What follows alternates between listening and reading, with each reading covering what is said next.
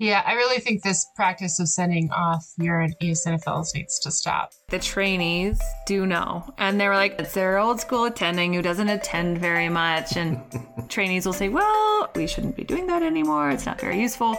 And then they get it anyways and they have to apologize to the nephrologist when we were like, why did you get that?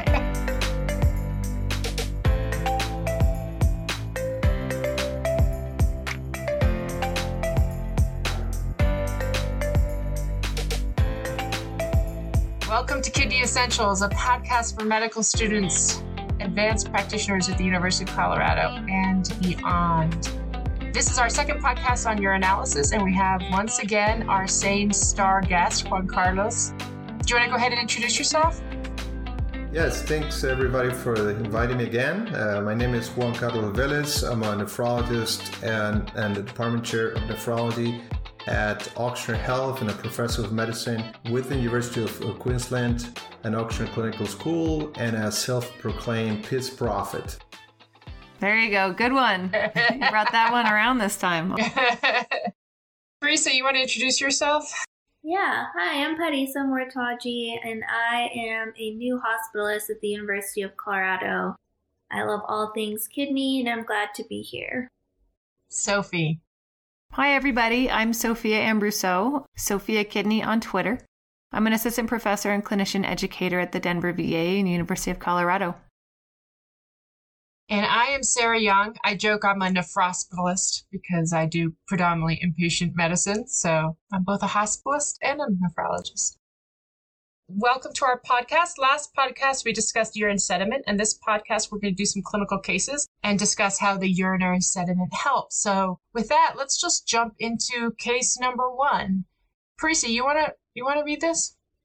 Yeah, so we have a 55 year old male who's admitted to the hospital with five days of nausea and vomiting. His baseline creatinine is 0.8, but on arrival to the ER, his creatinine is up to 1.3. His blood pressure is 90 over 45. His heart rate is 110. He is making some urine and is able to provide a sample. Upon looking at the urine microscopy, it reveals six granular casts on low power field and five renal tubular epithelial cells on high power field. The ER resident asks why you bothered to look at the urine. The patient is clearly dry and needs fluids. So, how would you respond? I would respond that patient already has some elements that indicate presence of acute tubular injury so I'll be very careful uh, deciding to administer IV fluids. We don't know if the patient is going to urinate right away or not. It may precipitate fluid overload. But uh, yeah, in this case, describes the urine microscopy had six granular casts per low power field. That is certainly consistent uh, with what Mark Perazella in his paper defined as indicative of a high score consistent with acute tubular injury. I don't think we have to use those Perazella scores clinically. Those were done sort of a, uh, for research purposes. But if you find this number of casts, those certainly suggest presence of ATN. So, you know, I, I, before I go, I do want to, I always like to say this is, and this is mainly to house staff is, is just because someone does have an AKI and we're worried about them not making urine, we do want to make sure that we volume resuscitate them but we want to volume resuscitate them to the quote unquote euvolemia and not overdo it. And I think that we can feel confident here that probably, like, the more volume we give, it may not improve the serum creatinine and it may not improve how much urine they make because we feel like probably there's signs of acute tubular acute tubular necrosis. But I do want to highlight that let's not ignore the fact that we might need to resuscitate somebody with a blood pressure of 90 over 45 and heart rate of 110. Just the main issue is that we cannot expect um, urine output to improve dramatically, rather, just blood pressure. And we can expect that we might need to watch the serum creatinine plateau before we can expect it to get better. Um, so, this is no longer just a prerenal azotemia from volume depletion, it's likely more than that. I was just gonna say that's sort of the point, right? You know, if it's prerenal azotemia, that you don't have concerns if you volume resuscitate this person that the patient's not going to urinate. But if you see evidence of ATN, they may still urinate. A lot of ATN does urinate. Sure. And you won't get into trouble, but you are at higher risk of somebody who might be oliguric or anuric. And so your chances of overshooting are greater. Right. So, so really, I think the lesson there is cautious volume resuscitation and not over resuscitation. So, just coming back really quickly, what we could expect from a pre-renal azotemia would be more likely to see a very bland urine, urinary sediment, so no casts, no cells. We might see some. Excuse me. Let me rephrase that. Um, what we might see um, in pre-renal azotemia are some hyaline casts, which are just sort of this. You kind of see this shape of a cast, but there's no cells within there.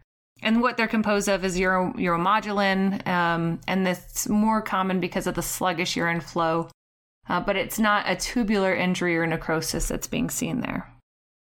Yes. Renal cells uh, could be uh, seen in the same category of muddy brown granular casts in the sense that they are reflective of acute tubular injury. We don't quite understand what makes the injury reveal only cells or more cells than casts. Both could be present and both have importance the classic finding is going to be muddy brown granular cast.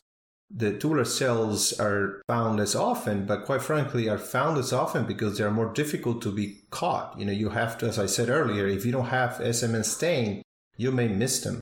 And you have to go to 400x power, not just the 100x. So for those reasons, it's probably under uh, reported, and not, not because they're not present, it's just because they're more difficult to be found. So, Parisa, from the perspective of a hospitalist, how does the urine change how you would resuscitate them? Yeah, I think it's really helpful to get that perspective because I would probably resuscitate until the patient's hemodynamically stable and monitor urine output. I could see easily how they could go from being volume deplete to wet quickly if I were trying to increase their urine output or increase, you know, make their numbers look better. But in this case, it seems like resuscitate them until they're hemodynamically stable and then kind of let the ATN resolve. Yeah, I think what sometimes does happen is, you know, people say, oh, this still seems like it should be pre-renal azotemia. I'm going to give them another liter and then another liter. And then we get like four liters deep.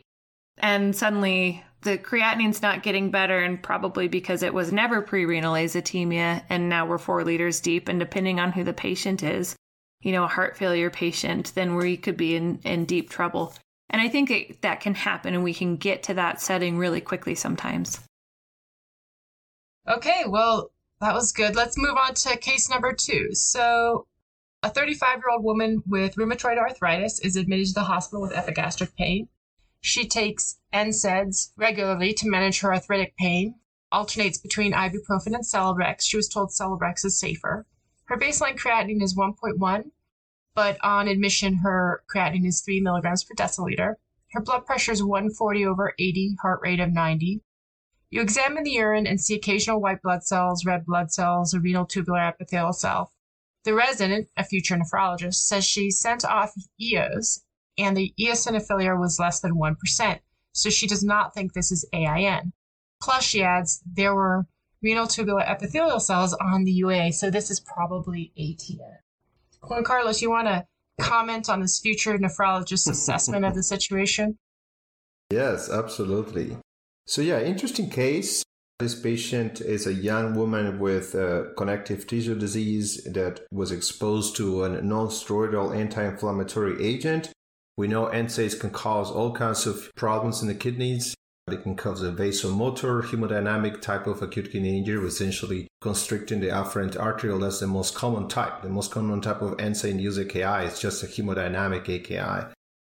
Some patients can get other things such as minimal change disease, but some patients develop an allergic reaction and can present with acute interstitial nephritis. In this particular case, the urine is helpful because it's showing presence of white blood cells, red blood cells. So white blood and red cells. You know, when we think about the hemodynamic type of AKI from NSAIDs, we shouldn't be seeing those elements there. This is a sort of a dirty urine for that. So I'm already thinking this is some sort of parenchymal type of injury, which could be glomerular or interstitial. But knowing that NSAIDs are at a cause of AIN, I'm already leaning towards an acute interstitial nephritis. Eosinophiluria being less than 1%, Again, unfortunately, eosinophils in urine are a very, very lousy test. should be abandoned really from practice. You're talking about sensitivities in the order 60% range and, uh, or maybe even worse. So that should not be uh, taken in consideration. White cells in the urine, on the other hand, are highly indicative if you have the right pretest probability or clinical suspicion. And finally, the case also mentions renal tube epithelial cells. Well, I remember that interstitial nephritis it is also called acute tubular interstitial nephritis. So having some tubular cells in the urine doesn't negate the presence of AIN. It could be part of the picture. So certainly I'm not bothered by that at all, and I would be suspicious of that AIN in this case. Yeah, I really think this practice of sending off urine eosinophils needs to stop, but it, it doesn't. it happens anyway. You know, it's funny because I feel like the trainees do know. And they're like, oh, no, no, it's this one attending. And it's their old school attending who doesn't attend very much. And not to call them out, but I mean, this is like what I hear time and time again. Parisa probably has an attending that she has in mind right now that makes her get or made her get before she came in attending urine eos every time. And then you know the the trainees will say well don't they say that we shouldn't be doing that anymore? It's not very useful. And then they get it anyways and they have to apologize to the nephrologist when we are like why did you get that? Oh it's not a nephrology attending that's telling them that. No no no. It's it's a, it's a okay. medicine attending. I hope i okay. mean I, I i haven't yet met a nephrology attending who has done that recently. Anyways is it still my turn to talk, or are you going to say something, Sarah? No, it's your turn to talk. It's always your turn, Sophie. well, what I wanted to just bring up was that the diagnosis of AIN is truly challenging because it really can look like anything. But what's really funny is that we're taught the AIN triad, right? That's what we're taught. It's like in the boards, at least it is um, in medicine.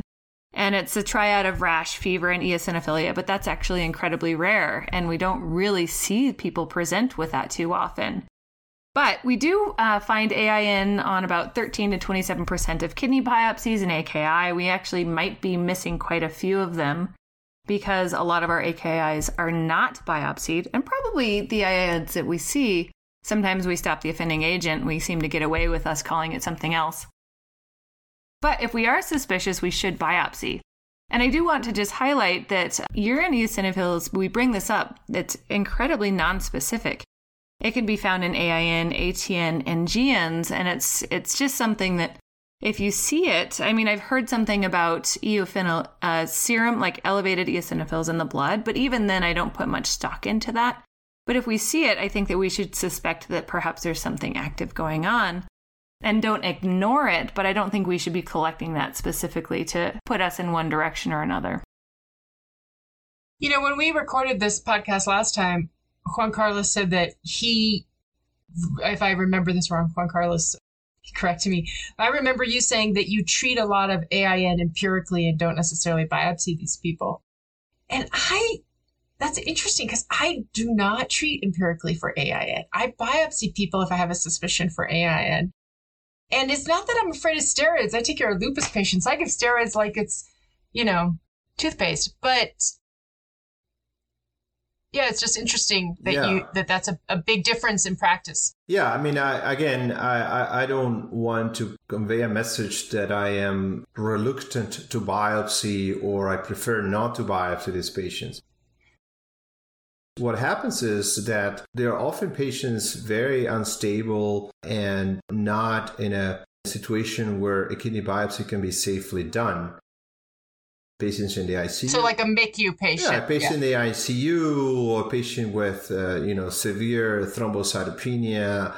Uh, there, there, are some factors that, that just make it the, the biopsy more difficult. And uh, sometimes discontinuation of a medication is a reasonable step. And sometimes I think, well, you know, let's just stop the drug, and if we don't see an improvement, we'll biopsy. And then two days later, the creatine went from five to 3.8. I'm like, all right, let's just keep waiting. And then the next day is 3.1. So at that point, it becomes more difficult to go for a biopsy. Yeah, the challenge is also which drug is the offending agent, especially in these MICU patients who are on like 20 drugs. But I, I find this very challenging. I continue to think that we at the university, at least, are underdiagnosing AIN a lot. So I worry that we're not biopsying enough people who were suspicious of it. In. All right, on to our last case. A 50 year old construction worker is referred to you for hematuria, proteinuria, and a creatinine of 1.2. His PCP has noticed hematuria for the past six months. He has fatigue, fever, malaise. He also has he also has proteinuria. His urine shows dysmorphic RBCs, white blood cells, and red blood cells cast. His cast. His ANCA comes back positive, and a kidney biopsy confirms a positive UGN. Sophie, what's your what are your thoughts about this case? So this is a classic finding um, in the urine for a patient who has got nephritic syndrome, which includes dysmorphic RBCs, but um, but more specifically acanthocytes, red blood cell casts, and proteinuria. What their urine doesn't tell us is that what his cause of um, nephritic syndrome is, but a biopsy um, with ANCA positive serologies will give us a diagnosis of a microscopic polyangiitis. So, the second part of this case is that you treat the patient with steroids and Rituxan, and he has an excellent response with resolution of his proteinuria, and his creatinine improves to 0.7 milligrams per deciliter at six months. You see him one year later on presentation, and you find that his urine once again has dysmorphic red blood cells. How does this help you, Juan Carlos? Yeah, thank you. Interesting case. Appears that this patient responded well to the treatment and now counts for follow up and presence of dysmorphic red blood cells in the urine should raise concern for a relapse. This entity of ANCA related vasculitis, as you know, they can relapse, and red blood cells in the urine if, if are dysmorphic, particularly they are acanthocytes, should raise a concern for a possibility that this GN may be coming back. Sometimes the kidney function still preserved. Creatinine, you know, we don't think about vasculitis when the creatinine is 0.8. Typically, they present with AKI, but we've actually identified cases in clinic that come for follow up and uh, they get rebiopsy, and you can see some early crescents already being present. So don't underestimate that. So yeah, that will be that will be my my concern in this case, and definitely would like to continue evaluating this patient more thoroughly. So if and I if I can just clarify, if this patient had, I mean, if they clear, so should we expect a patient who had an ANCA vasculitis to have complete resolution of RBCs and acanthocytes in the urine post treatment? Yeah, and they have a worse prognosis if they don't. Yeah, it's a it's a, a, tough question, Sophie. I would say that you know we try to kind of look at a urine systematic on these patients to kind of get an idea what their baseline status is post induction therapy. So this has been looked in lupus nephritis more formally by the Ohio State University group, where they found patients that actually the urine turned bland and then subsequently they found some casts and they ended up having a relapse later on. This in ANCA vasculitis hasn't been done as systematically, but I would say that some patients may turn the sediment bland, but I don't think it's homogeneous across the board. There are going to be some patients that probably don't go fully quiescent, and you may see some dysmorphic red blood cells floating around. So that commonly becomes their baseline in a way. We see that very often with IgA nephropathy where you you treat them and you put them under control, but the red cells are always trickling in there. So yeah, you kind of have to look at the whole context. I'm not trying to say that everybody with dysmorphic red cells is having a relapse. It comes down to looking at what has been the pattern. If you see a spike, then it clearly suggests a potential relapse. Yeah, I think that I just want to bring this around from a primary care perspective and somebody who's following someone who's been treated for ANCA vasculitis, you know, and if they're trying to surveil if if this patient you know, do we say, okay, this patient's had, you know, chronic stable hematuria with acanthocytes and a stable creatinine, then they just surveil that and they tolerate it. But if it's a patient that has since cleared and then they've redeveloped acanthocytes, even though their serum creatinine is stable, then that's a, a, good prompt for you know getting nephrologists involved, or if it's a nephrologist to actually biopsy. Does that sound appropriate? Yeah, I think, well, I don't know if I would rebiopsy the patient. That'd be an interesting discussion for us to have. But you know, the, the duration of treatment for this is controversial if you're treating with Rituxan and steroids, and whether you treat preemptively or whether you treat. Some people treat preemptively, which is they give it every six months for some designated period of time, 36 months. And some people wait and follow their antibodies and their urine and only redose them if there's evidence of activity. So I've always been taught that if someone goes negative and becomes positive in an ANCA vasculitis, that that's really suggested that they're going to flare in the next six months. The lupus data, in Juan Carlos, there might be something that I'm not familiar with, but the best prognostic data for lupus has never been hematuria. And I think the Euro lupus study showed, their follow up showed that hematuria was not a very good predictor of long term outcomes. Um, the best predictor was proteinuria. So I think that's the difference between like ANCA and lupus is that there's been this association between becoming hematuria negative and then becoming positive being a predictor of what happens. No, no, I, I agree, Sarah. I, I, what I mentioned, the study from Ohio State uh, reported cellular casts, not just hematuria. Yeah, okay. Yeah. Correct. Yeah, I, I just wanted to try and bring it back around. Um, you know, what go, this is beyond the scope, but I'm just going to bring it up. What always, I mean, to me, it's all glomerular injury and it's all inflammatory glomerular injury, and so it's hard for me to piece together why.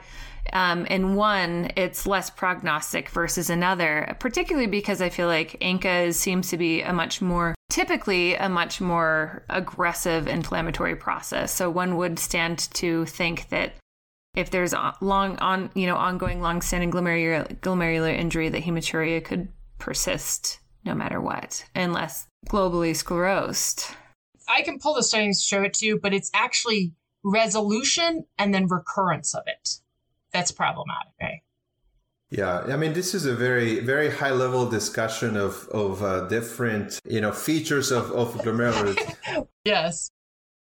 No, what I was going to say is that it's interesting because ANCA vasculitis, ANCA related glomerulonephritis, and IgA nephropathy are notorious for being the two that are more likely to give you acanthocytes in the urine compared to lupus nephritis and also the red blood cell casts and everything. So although we lump it in as sort of a nephritic basket, Interestingly enough, the features in the urine tend to be a little bit different. So I'm not entirely surprised how hematuria could be better or worse prognostic marker among those diseases. I'd like to mention something that it's uh, important for trainees and residents. If you are a student taking a boards or a test, and they give you a patient who takes a drug and they give you a red a white blood cell cast, please choose the answer of interstitial nephritis because that's what they're trying to tell you. Now, let me tell you what my real clinical practice is. My real clinical practice is, is that white blood cell casts are not common in interstitial nephritis. I will tell you that if I we do microscopy in our center daily and many times a day, we've been doing this for many, many years. Three to four cases of out of five with white blood cell casts are in the context of an acute GN. So white blood cell casts, if you're suspecting a GN, don't get puzzled. Don't think AIN. No, it's actually more likely to be that you are on target, that it is a GN. Somehow the books are written in uh, historical in a different way, but Parisa, you know, the hospital medicine uh, world, this is an important concept again for the board, for the tests. it's still white blood cell casts, but uh, not in real practice. And we have a, a work that is currently uh, in a manuscript form we're drafting, and hopefully we'll get to share it with the literature later this year. But if you actually look at the published literature already carefully, you will see those reports where white blood cell casts are actually more common in GNs. Great, that's helpful. All right. Well, I think this wraps up our second podcast on urinalysis with Kidney Essentials. Technically, so... it's our third.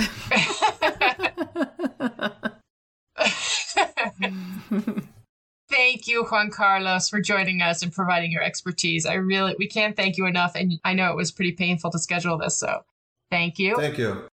And Parisa and Sophie, you want to take us out with our learning objectives? Yes. So our urine. hold on. Yes. Are urine objectives?